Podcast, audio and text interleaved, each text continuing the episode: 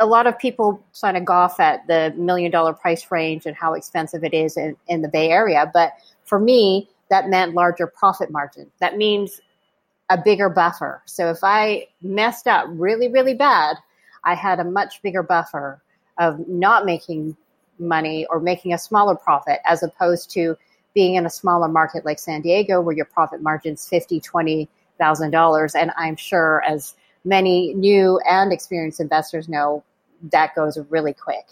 This is the Everything Real Estate Investing Show with Sean Pan, where we interview local real estate investors and professionals to go over tips, tricks, and investing strategies to help you learn about the business and to enable you to achieve your financial goals. And now, welcome to the show. Hey everyone, and welcome to another episode of the Everything Real Estate Investing Show with Sean Pan. Today, we have Sheila Wong. Sheila lives in San Diego, but flips homes here in the Bay Area.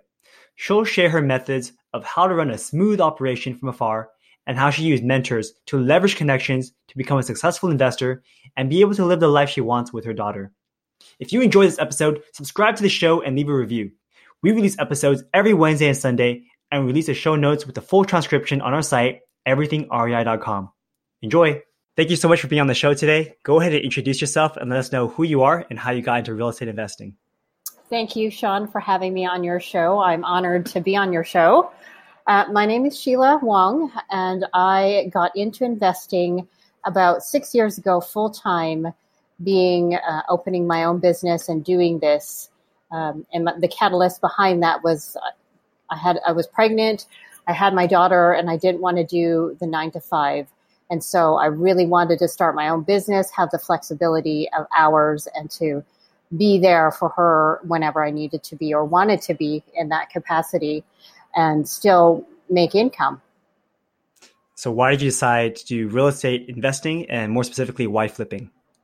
So, ironically, my um, ex husband at the time was driving in the car and he had heard uh, an advertisement for come to our seminar you can get rich quick, no money down. Uh, and my background is architecture. So he had told me about it, and I was starting my own business. And at that point, I wasn't sure what I wanted to do, you know, and he obviously knew what I, um, my background was. So he had came home and told me about this advertisement $200 and we'll make you a billion dollars and the, the whole gamut of the the advertisements that make you come and they make you want to learn. And so I showed up, and of course, they had the next sale of get to the next level. And I am the best person to sell to because I will buy it all. so thankfully, I went on and learned and got my education. And it's right up my alley because I have had so many years of construction knowledge and working in the home building industry before that. Uh, and it ended up just being something that I love doing. And it worked out really well because I'm able to still be at home with my daughter for most part, uh, and especially now being divorced, uh, being on my own, you know, it allows me so much flexibility to do what I need when I need to do it. So then, how did you get started? Did you start flipping right away? Did you partner with somebody? So actually, I started flipping in Ohio because at the time my husband was from Ohio and I was building inroads to Ohio um, so I had started, and that was also a smaller, a much smaller market. Now I have flipped some homes, my own personal homes in the past, where you purchase your home, you do some renovations, and you sell it off. And then, of course, I've also had some rental homes. So I've had experience doing that part of it. So now it's very different coming from a new country because I was Canadian and doing it in Canada. So there's a lot of different things to learn. But in that capacity, I started uh, in a smaller market with less risk. And then I moved to the Bay Area because that was my plan originally. And I have friends and I'd started building network. And I met my mentor who lives up in the Bay Area. And so we just managed to build a, you know, a network. He helped me out. Uh, he really held my hand through a lot of it. And I'm really thankful to have a mentor to take me through every step of the way and any questions that I had. I had somebody that had my back and I knew he wasn't in it for monetary or, you know, he wasn't in it to for some higher purpose other than he loved teaching, he loved mentorship, and I was a perfect student. So I built an inroad to Silicon Valley, the Bay Area, and it just hasn't really worked out for me, even though I live in San Diego and it's mainly remote. Yeah, it's amazing because you're the only person I know that is from out of the area investing into the Bay Area, whereas most people are from the Bay Area and they're trying to go out of state or out of the area. Yes. Super unique story. Yes. So the reason why that really works for me, and ironically, you would think it's a much bigger risk, but I looked at it the opposite way. I looked at it as a, a much lower risk. Now, in San Diego, of course, there's obviously homes to flip as well. I was competing initially with really big companies. HGTV was filming two shows here, um, you know, and I was a small fish in this this bigger, more experienced pond. So, a lot of people kind of golf at the million dollar price range and how expensive it is in, in the Bay Area. But for me, that meant larger profit margin. That means a bigger buffer. So if I messed up really, really bad, I had a much bigger buffer of not making money or making a smaller profit as opposed to being in a smaller market like San Diego where your profit margin's fifty, twenty thousand dollars. And I'm sure as many new and experienced investors know, that goes really quick.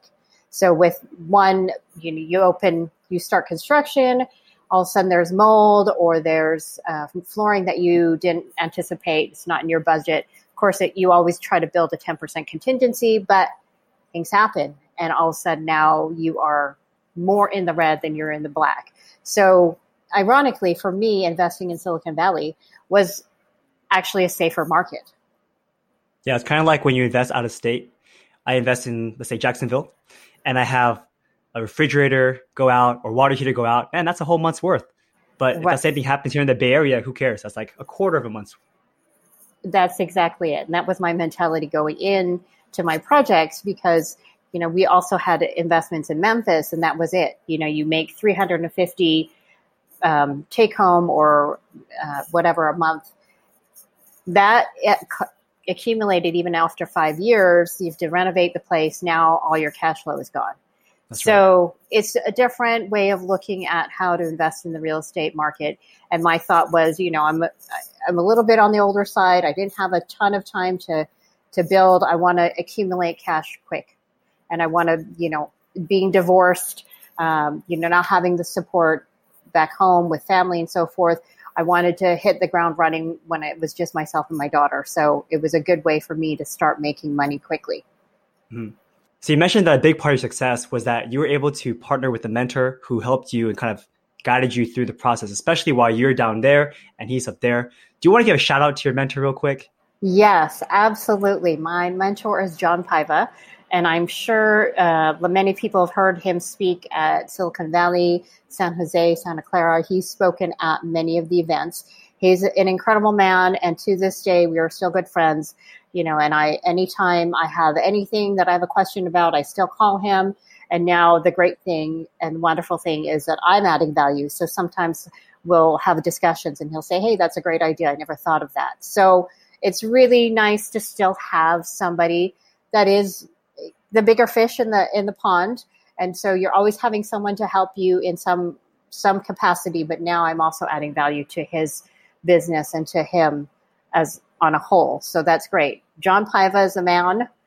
If you haven't met him, seek him out. He's amazing. It's interesting because I think at least two other guests have said the same thing, and it's all been John Paiva. Like out of everyone that has mentors, he's always the guy. Yes, I think I haven't I haven't met him personally yet. Yeah, Alisa and, and maybe Adam. That's right. Yes, Lisa and Adam Bobby. That's right. Yeah, yeah. Uh, I haven't met him personally yet. I've seen him speak before, but you know, I was too scared to talk to him. and I should definitely reach out and have him come on the show in the future. Yes, he would be an amazing speaker. He's phenomenal. He's just so down to earth, so genuine, so kind. Like he just had always said to me when I met him six years ago, plus that, you know, I, I don't want to have anything, you know, I don't want money back or I don't want you to pay me. I just love mentoring what he used to do as part of his job uh, and I love teaching students are willing to learn. And you, you know, you, he, and he's saying this to me that I've been willing to take the risks and, and do and, and follow his lead, which obviously as a mentor, you get great reward just in that, seeing your students succeed and it doesn't necessarily have to always be monetary, but he's like the most down to earth guy. I love that every time I see him, he's wearing the same, you know, jogging leisure suit and he's just so casual, but he is the most amazing down to earth person you'll meet. So I'm very thankful for him, for mm-hmm. sure. How did you even approach him? If you're down in San Diego, how did you get connected with him and why would he be willing to work with you in the first place? So ironically, I, um, again, it's, it's bringing this whole world, you know, into a much smaller space and it's six degrees of separation. So when I lived in Calgary, Canada, I actually played volleyball with Dennis uh, and who owns Metis um, Realty now. And so he and I, he had moved to Silicon Valley to do tech stuff way before I did. Uh, and somehow we connected again where I don't want to age us, but we, you know, at a time when we didn't have internet and social media. So we ended up connecting ourselves again and we got in touch and we were talking and um, he said, Hey, you know, the program you're taking, actually, I know another guy, another investor who's doing that. I'd love to introduce you. So he introduced me to John, and John and I hit it off. We just had, you know, really good um, mentor mentee relationship where, you know, he's open and I'm open. And so he just, and I, and I just really asked. I, I'm of the mindset that if you don't ask, I think it's also the Asian mentality, but if you don't ask, you never will know. The worst they can say is no. So thankfully, he didn't say no. He said yes. What really kept it together is that every time we had a conversation, I was willing to take action. And so he didn't feel as though he was mentoring just somebody that was not going to, you know, do a flip or was ready to to move forward. And so I think that's really what kept the momentum is because I was willing to take the risk and he was happy to help me. So I guess your educational program was worth it because not only did you get education, but you got connected with a great mentor indirectly. Right. Ironically, uh, the the program didn't connect us. The mutual friend connected us. It just happened we were in the same program, and it just that we, you know, I mentioned the name, and he's like, "Hey, I know somebody," and so yeah, it's definitely a small world and especially in our investing world it is a small world. Everybody knows somebody. You you know and i'm of the mindset that you want to be ethical you want to be nice you want to be kind you want to help each other because we're really a small community of successful investors. And there's there's a wide scope of people who have tried it who dipped their foot in and haven't done you know got scared because they lost a little bit of money or you know never took the first step but really the ones who are standing here today like yourself and myself it's a small community and we all tend to eventually get to know each other. So it's important to build those relationships. Mm-hmm. We're all just a small group of friends. Exactly. Exactly. So, how are you running your systems from so far away? So, my phone is never further than a foot away from me. I am always communicating via text, via phone, via mail, and that's a great thing with technology nowadays. Like, uh, you know, you are in San Jose, I'm here. We're still able to have a conversation. We're still able to have the interview. Everything can be done remotely. So I have spreadsheets, I have uh, worksheets, I have a very detailed system. Uh, you know how I analyze properties, what to even a spreadsheet of finishes. So you know, depending on the areas, I'm, I'm going to pick this color because it's a more modern community, or this color because it's move up neighborhood where the older people are. They kind of like, you know, the browns and stuff like that. Or maybe the Spanish homes are selling really fast. So it's all about having systems in place, being able to do everything efficiently, quickly, uh, you know, and building a good team. And as you and I have experienced lately, you know, there's a lots of bumps uh, with building a good team. And so it's just trial and error. And that's really what has been a hurdle in my own business is meeting the good people that I can trust that are willing to take my lead, um, you know, and willing to really work hard and hustle for me as well. Yeah, that's so interesting. I'm interested about your spreadsheet of finishes though. So you're not here, you're far away. Normally I have to go walk a property to kind of understand, okay, this thing should go here, this thing should go there. What are you doing to create that spreadsheet of finishes? I have a little bit of a cheater experience because I was doing architecture and design and designing homes for million dollar clients for about 15 years. So I can literally have the ability to look at photos that an agent or uh, my project coordinator has walked and taken photos or videos of, and I can already outline the floor plan in my mind. And because I have had so much experience down to picking grout colors, I already know, and I'm a- ahead of the trend, you know, and I always kind of chuckle at this because I started doing the grays for quite a time before even my mentor did and he just laughed at me and he's like nobody's going to love that. And then it took off and you know a year later he's like hey you were onto something.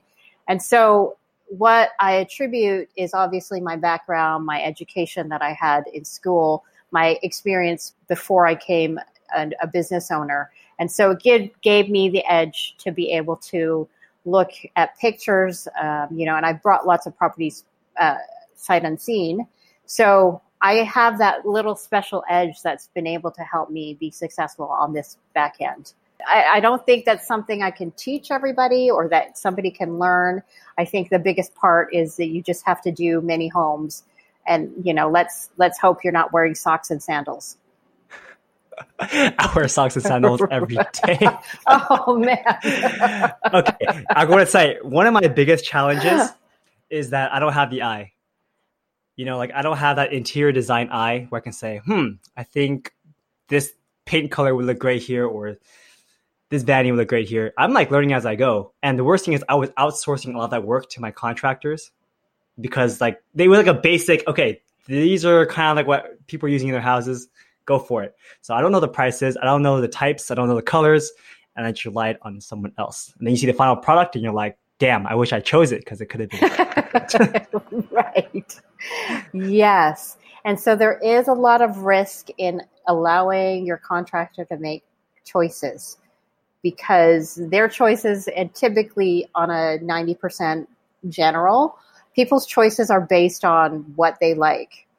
And so that's not necessarily what is going to sell because I've had clients that really love purple and their cabinets were purple and their wall was purple and we're not talking like a light purple and i'm going to assume that when they were done with that home it took forever to sell so i think the biggest thing here for people to learn is that instead of thinking about your own style you need to really get in tune with things like interior design magazine architectural digest um, you know on instagram now there's so many feeds with uh, home things, HGTV, and, and it's it's also part of the flipping business. You have to learn what's in style. You have to figure out what's going to sell, what people are liking, and not be so specific in all the details and, and paint it with a broader brushstroke because not everyone's going to like gray or modern or white or clean. Not everyone's going to like old school tradition, but you kind of have to research the area and see you know the homes that have sold in the last six months which style has sold quickest. And then that'll give you a lead as to what type of people are buying in that market. And then you can go out and do some more research right? Then you can type in words like modern farmhouse chic or mid-century you know there's so many social media sites instagram pinterest. I mean there's not a lack of of finding information. And it's at spending five to 10 minutes maybe before you go to bed, just, you know, scrolling through Instagram home news feeds, right? And it may not be something that you like or would pick for your home, but I think what ends up happening with a lot of investors is they do pick finishes that they like, but 90% of the time, nobody else likes it. So, so you just have to look at what's popular, what you're seeing on your news feed more often, in Facebook, Instagram, Pinterest, and then start veering towards that, you know, and, and there's a lot of good furniture stores that you can look at that are usually on trend as, uh, as well.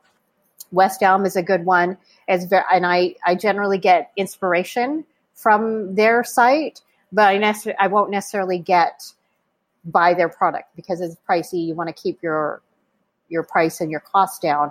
So, you know, Amazon has the same similar product for half of the product, uh, half of the price. So it's good to get your inspiration from all these other popular, uh, a little more expensive furniture stores. Crate and Barrel is another good one where they're always on top of the trends and then you kind of know what's going on and what people are moving towards. Yeah, that makes sense. So I guess you can check out other MLS listings for their pictures and what they have in their homes. You can also look right. at Instagram or those magazines, and then you can create a spreadsheet. Maybe go on, I don't know, Home Depot or wherever you look at for your for your vanities or your your finishes, and just put them in your spreadsheet. Like I want this in my house. I want this in my house. Then send to your contractor, say buy these things, and then put them in. Right, and that's exactly what I have. So I do a scope of work. I have an Excel spreadsheet, nothing ro- of rocket science. You put the, you know, cabinet countertop, we this color, ca- um, cabinets to be this color, and then you go through your entire home. And so I have finishes for everything, and I pick all of those finishes. So right at the beginning, my contractor has color choices for down to paint, down to tile, and then he just runs goes to get all the supplies and you know everything is supposed to be smooth. Yeah it's good because that way they're just working. They don't have to think like hmm what do i want to put in this thing? Right right, right. and then very often the contractor's not necessarily invested so he'll be like well this orange countertop is way cheaper than that white one. Let's just do that. And, and then you go into your house and you're shocked that you have orange countertop so it's always good to try and make those selections yourself because then you're also not ending up with a surprise of maybe needing to fix it, change it, or inhibiting your sale at the end of the day. Yeah. And so so real estate investing does take some work, but it's not that hard. It just takes some work.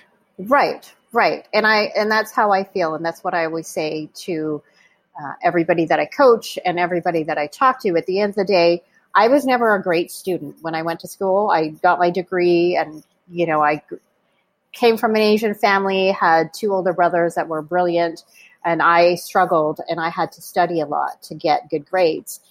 But investing's not necessarily about being the smartest. It's about doing a lot, of putting in a lot of the work because a lot of it comes from experience. As you're you're getting to know, I think once you get more experience in picking finishes in what to say and how to negotiate your contract at the end of the day, um, your sale, your purchase, all of that comes from experience. There's no necessary handbook that says, here, read this book and memorize it. And at the end of the day, we'll have a test and then you're going to make $300,000.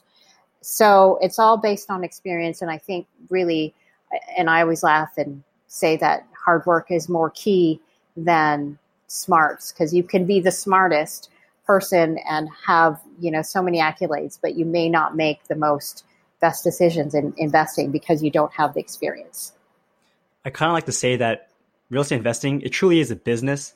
I know they say that a lot especially in like fortune builders classes. Oh you own your own business. But no this is an actual business. You need to go in there keep people accountable make sure you have your own uh, tasks and inventory uh, like planned out and really work it. You can't just oh, I'm going to work on this part time and assume the best and make a bunch of money. No, it's actual business. You need to work on it. Yes, absolutely. Yeah. Absolutely. And I think that is where people then, like yourself, even decide to take the, the leap is you've, you've dipped your toe, you've had one or two flips and you understand that you can't just do part time. I mean, I mean, you could, you work your normal 40 hour job a week and then do this 40 hours a week. I mean, you'd have no life otherwise and you'd be burnt out, but you know, there's details miss. And as you know, there's many facets to investing and flipping a home. It's not just, okay, well, let's sign a contract. Thank you. I own a home. Here's my contractor. Here's, you know, change some, some stuff. I don't know. And so it's very detail oriented, right? So it, all of that takes time and is definitely a business that you want to concentrate and focus on because, you know, one slip may cost you two hundred, hundred, fifty thousand dollars. So it's yeah. important to be on top of the details for sure, and and be focused. I mean, it's like you, there's no way anyone would ever think to create like a Facebook or LinkedIn kind of right. on the side and half-ass it. No, right. Although was Facebook created half? no, no, these guys they quit school. Okay, they dropped out of Harvard. That's right. It's just a movie. They make it seem like they're partying all day. right. So you're all the way in San Diego. How are you even getting leads up here? So I network um, like a demon, and I talk to people. I call people I um, see when I'm up that way. Uh, essentially, most of my leads come from previous contacts and other investors, uh, agents that I'm working with, uh, MLS. So basically, calling, doing a lot of calling, talking to agents, uh, and really being loyal to your agents. And that's what has built my credibility. Is that when I work with an agent, they bring me home, they have the relisting, and I will generally try to work with them until the very end uh, and get them the sale, you know, and make sure that I close on time, make sure that I have my paperwork on time. So it's not just them showing you because you're the big investor for them to bring you, but you also need to show up for them. So it's it's a team collaborative, even though they're technically on their own team and you're on your own team. I mean, without them, you don't have business as well. So everybody's got to work together and be a, a well-oiled machine. So when I try calling agents, they say, "Hey, you're like the tenth guy that's called me today. Why would they want to work with you?" And let's assume that you're just starting out, because I'm sure now, okay, I have this big portfolio. How about before? They don't know who you are. You're from San Diego. Right. So basically, um, my, again, my mentor was gracious enough to give me um, some of his credibility. So he helped me with some of the agents initially. And so um, he introduced me to some agents and he would say, well, this, you know, she's, this is her background and so forth. And really, the catalyst that gave me my own credibility was I did one really big project where I tore down a single story and built a two story. So once you have some sort of credibility, you can show that you can perform, you can show that you know what you're doing. Agents will stand up and listen. So you don't necessarily have a ton, have to have a ton of experience, but you really have to have, be tenacious. You got to call them all the time. You got to be in front of the agents all the time and, and be hungry and show them loyalty and show them that, you know, I'm not just going to be here for one year. I'm going to here be here for a long time. And for myself, I don't do a high volume. Um, and I really love not doing a high volume because I really love the work balance thing. Um, again. And so I make, you know, enough for my daughter and I. And then I have so much time to spend with her. I pick her up from school, I drop her off. You know, we I'm able to do volunteer work at her school. So I have a great work balance that I really love that for so many years in my 30s I was chasing because in your 30s you become ambitious and you're I got to get my career in life in in place. I got to get the family and two and a half kids and a white picket fence, you know, so you're very ambitious and you're just work oriented. Now that I've entered my 40s, I've really sort of sat back a little bit and said, you know what, this life that we have is really short. My money, if I were to be hit by a bus tomorrow, I can't take it with me. I can certainly set up my daughter, but at the end of the day, chasing that dollar and working 40, you know, 12 hours a day and not spending time with the people that you love really is at the core of my heart right now is like spending time with them and having time and having that flexibility. So um, I think just showing up, having integrity with your agents, with your wholesalers, keeping in touch with everybody, just you know being able to take that first risk and do something big and show everybody that you can do it. I mean, at that point, sky's the limit. Mm-hmm. So, how often are you following up with these agents that you're meeting? Um, so, I now have a handful of agents that I they, you know, I don't necessarily need to follow up with any them anymore. They will call when they have something, or they'll send me something. Uh, but initially, you, I would say, you know, once a week, even just an email, a simple five minute email to say, hey, I'm still here what do you have? I'd love to be able to meet you. Um, you know, and going to meet people for coffee is a good thing. You know, what I'm finding a lot um, and also challenging is that still in this day and age, people want to see you, they want to meet you, they want to touch you, they want to shake your hand. So I'm at a disadvantage there because I can't just go meet them at the corner Starbucks in Willow Glen. Um, so very often, you know, when I go up that way, I'll make a point to meet some of them, go for coffee, go have a drink with them, you know, so you're still doing that interaction thing and being in touch and and people like that still that human factor of hey, I know what Sean looks like. I know, you know, he's kind of funny, he's kind of quirky, you know, those things. And they, and that's sort of how you build the connections is that you, it's not just a surface level. Then you start knowing about their family or you start knowing about what's going on in their life. So you build that connection otherwise. And that people tend to hold tighter to that bond than Sean or Sheila, who just sent me an email and I don't know anything about them. Mm-hmm. Yeah, good point. So this might be kind of a scarcity mindset kind of thing, but why would John share his agent connections with you? Because if they have an off-market deal, shouldn't John want to see that first? Yes, yeah, and absolutely. And John likely does see them first. Uh, but I also have other, I also have a, other agents, uh, and sometimes you know if we share the same agent, John's maybe has at his capacity, so he passes it on to me, or vice versa. Right? It's not something up my alley. Um, and now I and I think that is the kind of community that you want. You want to build a community where there's not a scarcity mentality, that everybody's here to share, and you know there there is a certain I think an unspoken thing where if it's his agent he and they bring it to him, he's certainly going to get the first dibs. But maybe he's full, maybe he's to capacity. He'll pass it over. Here's a great deal. I can't do it right now. I'm whatever the case is, and vice versa, right? If I am at capacity, I'm going to share a lead to someone else that I know for sure that is going to f- close, that is going to show up for this agent, so that you're all building credibility together at the end of the day. So, what is your current buying criteria? So, I don't have a buying criteria per se. I don't. Um, essentially, agents will send me the deal. They'll send me the house. Um, generally, they'll send a couple of comps, but I run a desktop analysis, and if there's enough money and spread in the the project, um, I'll take it. So that often varies. Ideally, in a big rehab, you want to have my sort of bottom line is six figures, and then from there it depends. If you're just doing um, a simple paint, you're coming in, cleaning it, doing a paint job. You know, if I make thirty grand in one month, hey, that's great. If I'm making uh, 60 grand in two months and it requires a little bit more, you know, then the, the ratio goes up. So I think how I analyze my deals is based on the risk, how long it'll take.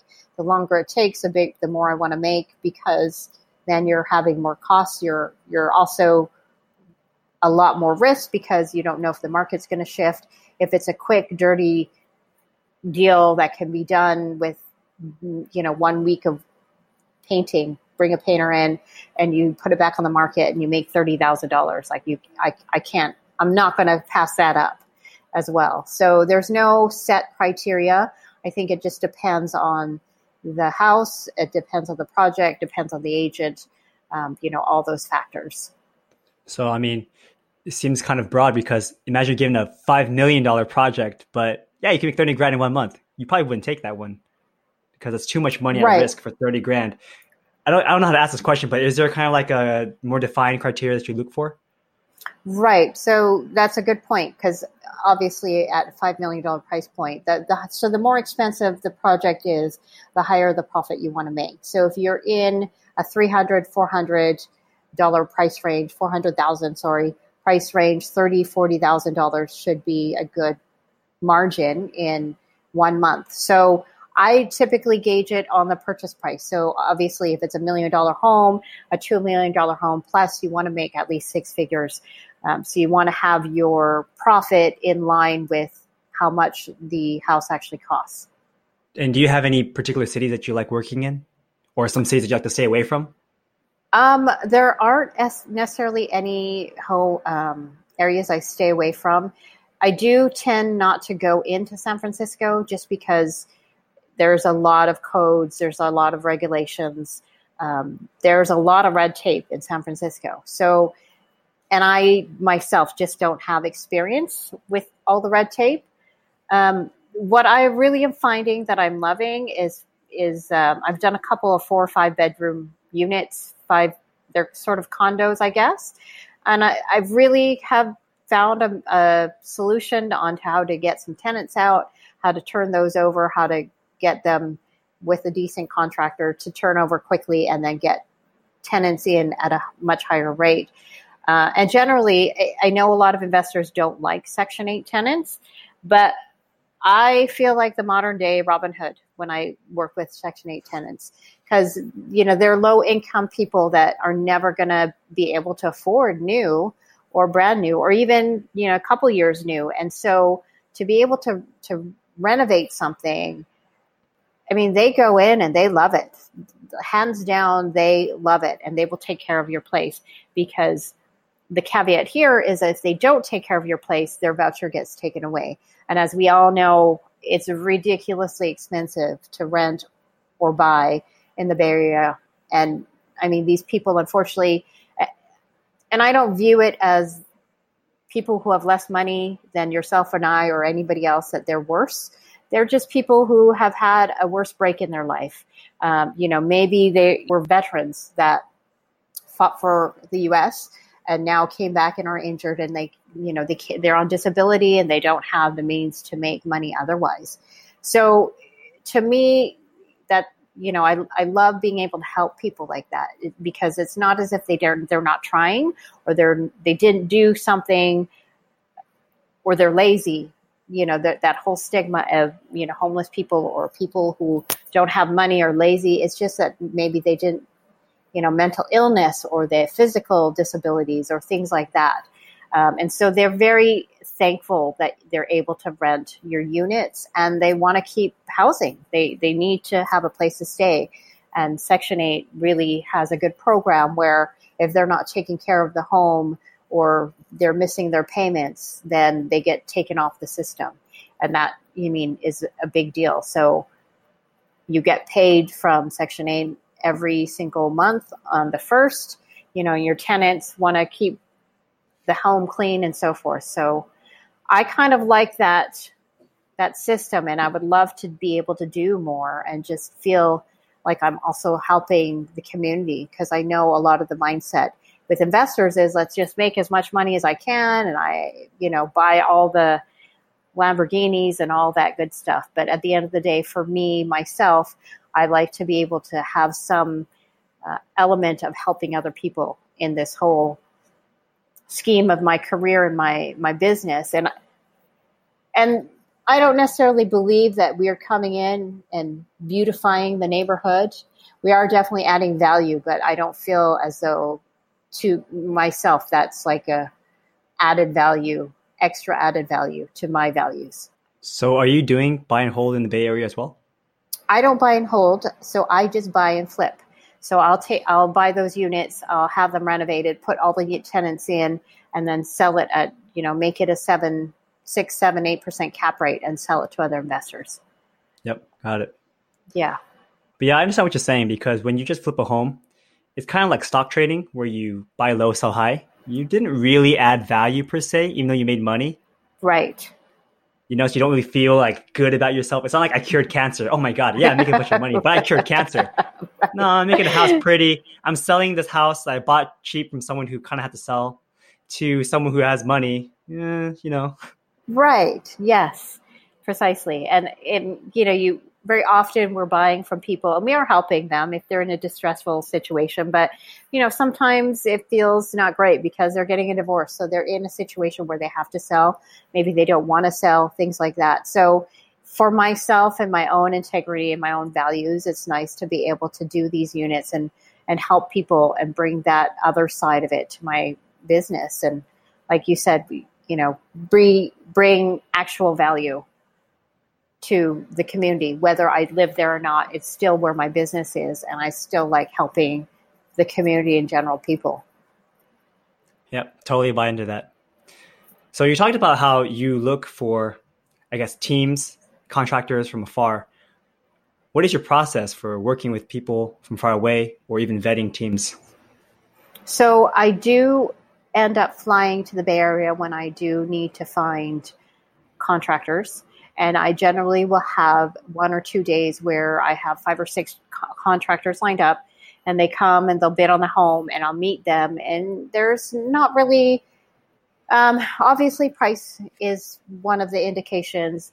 Um, what I do is I also ask them to provide photos, or I go and tour any jobs that they're currently working on so I can see their craftsmanship. Uh, and, you know, the general things is check their contractor's license. Um, I generally like to work with licensed contractors because I do work remotely. I'm not able to be there on site every day. So it gives me a little added extra security because you know they are linked to contractor state license board people with licenses generally have more pride of ownership you know they're they're willing to go above and beyond and not need to be spoon fed and handheld the whole entire process. So i will come up and i'll meet all my contractors in that sense when i'm working with them on a first time basis. Um, and then it really is you know intuition as well.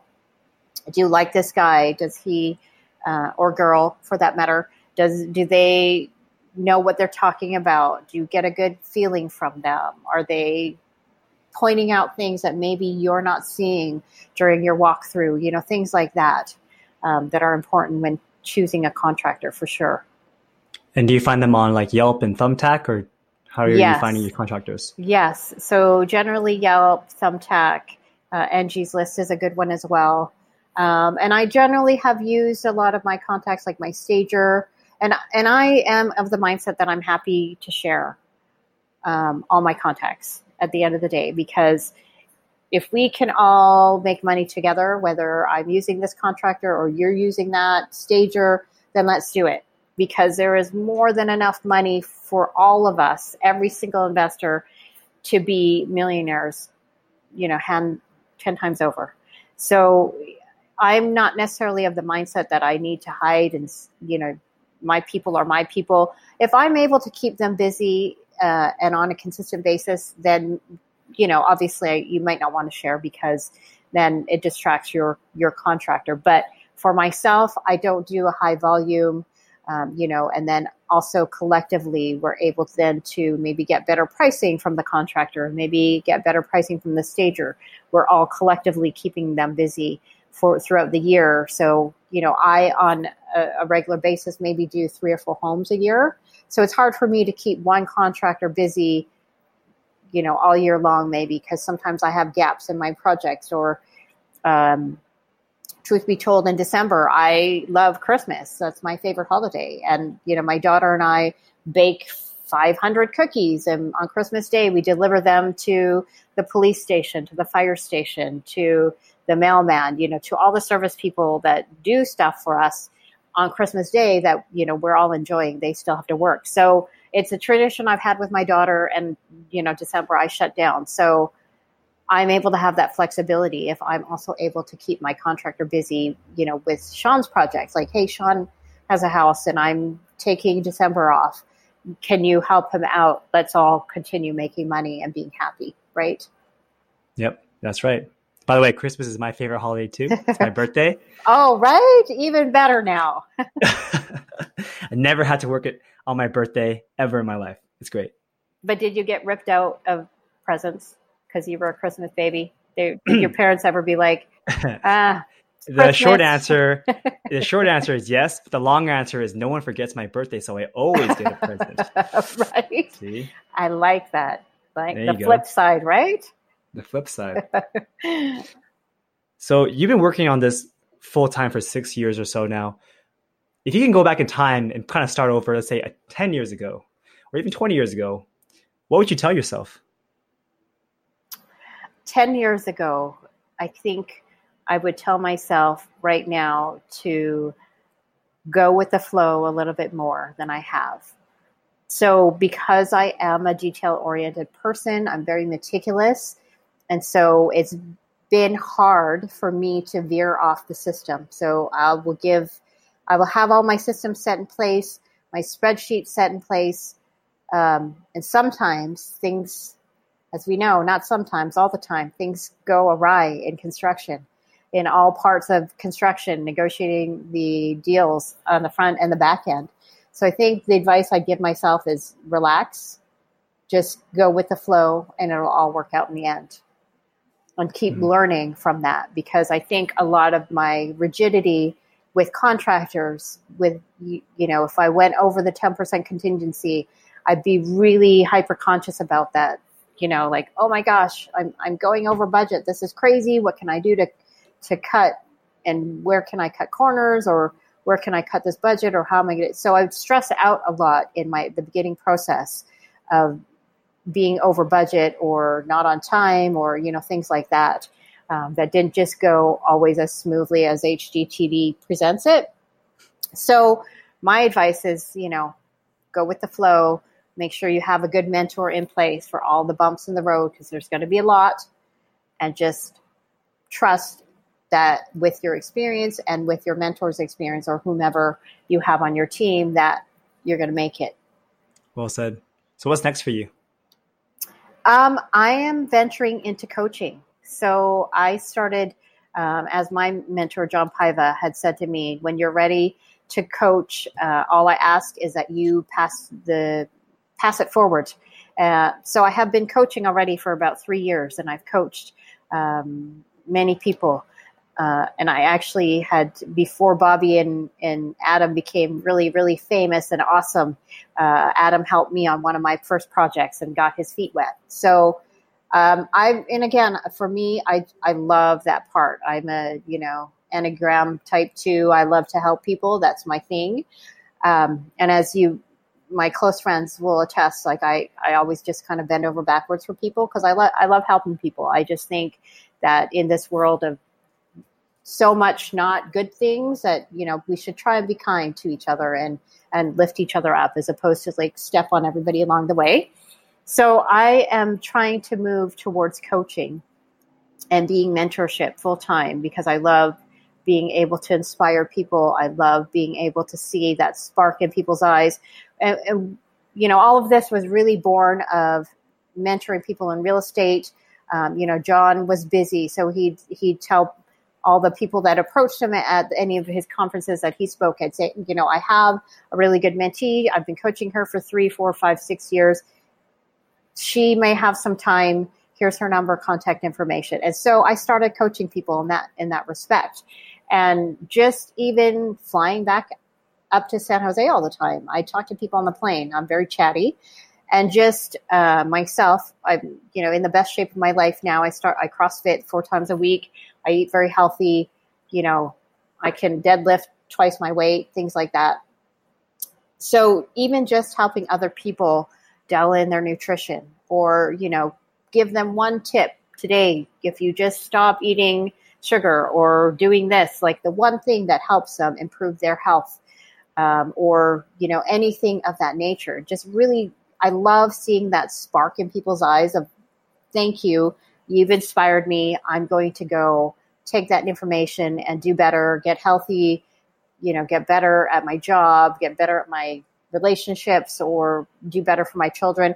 And it's not to say I have all the answers for everything, which I certainly do not, but I just love being able to share the info that I do have. And, you know, I find in collectively, if you're able to meet other people who you know you're then you're not inventing the wheel yourself right because parenting has been done before investing has been done before weightlifting has been done before eating healthy you know so it, it's a shortcut right? Then now you've expedited your process to get a better result and why not share that? Why not all be able to be as healthy as we can as strong as we can the best investors the best parents right? Collectively you know, maybe this is my Canadian socialism background, but just being a community all together on a whole, no matter where you are, where you work, where you're being, to me is really what life is about. And how can people get a hold of you if they want to reach out to you for coaching, whether for real estate investing or for even just being a better wholesome person? What's the best way to contact you? Well, while you say wholesome, I still have vices. so you can reach me at Sheila at M and S Homes, ca.com. My Instagram is Sheila N. Wong.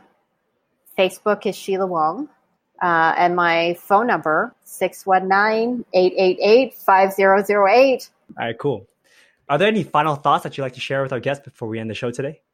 I think my final thought would be, and I, I know it's a very cliche saying, but it's a marathon, not a sprint. So you just have to put in the work. You have to get to know your information, get to find a good mentor that can hold your hand through the process, through all the bumps. Uh, and there's going to be a lot of mistakes. There's going to be a lot of things and issues that you're going to come across. But in the long run, just get yourself a really good team that will help you through it and just do it. There's no better way than to just do it and get your hands dirty and your your feet in the water and keep at it. I mean, nobody gets rich overnight, so one step at a time. Very well said. Very well said. One step at a time. Well, Sheila, yeah. thank you so much for your time. And I look forward to actually meeting you in person next time I go down to San Diego.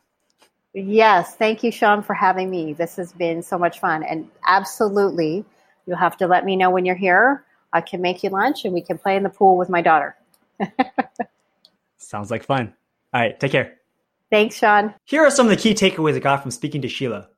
If you want to be successful, find a mentor who is genuinely interested in your success. Network as much as you can and leverage their connections. Follow up with anyone you meet by sending them a text or an email on a regular basis. When you flip a home, make sure you know your numbers and have a spreadsheet with all the finishes that you want so that you don't end up with a final product that looks subpar. Remember, it's a marathon, not a sprint. You can find the show notes and the full transcription on everythingrei.com. Hope y'all learned a lot. Thanks and have a great day. This was another episode of the Everything Real Estate Investing Show with Sean Pan. If you enjoyed the show, leave us a five star rating. It'll take less than a second and it'll help a lot. You can contact me at seanpanrealty at gmail.com. That's S E A N P A N R E A L T Y at gmail.com. Thanks and have a great day.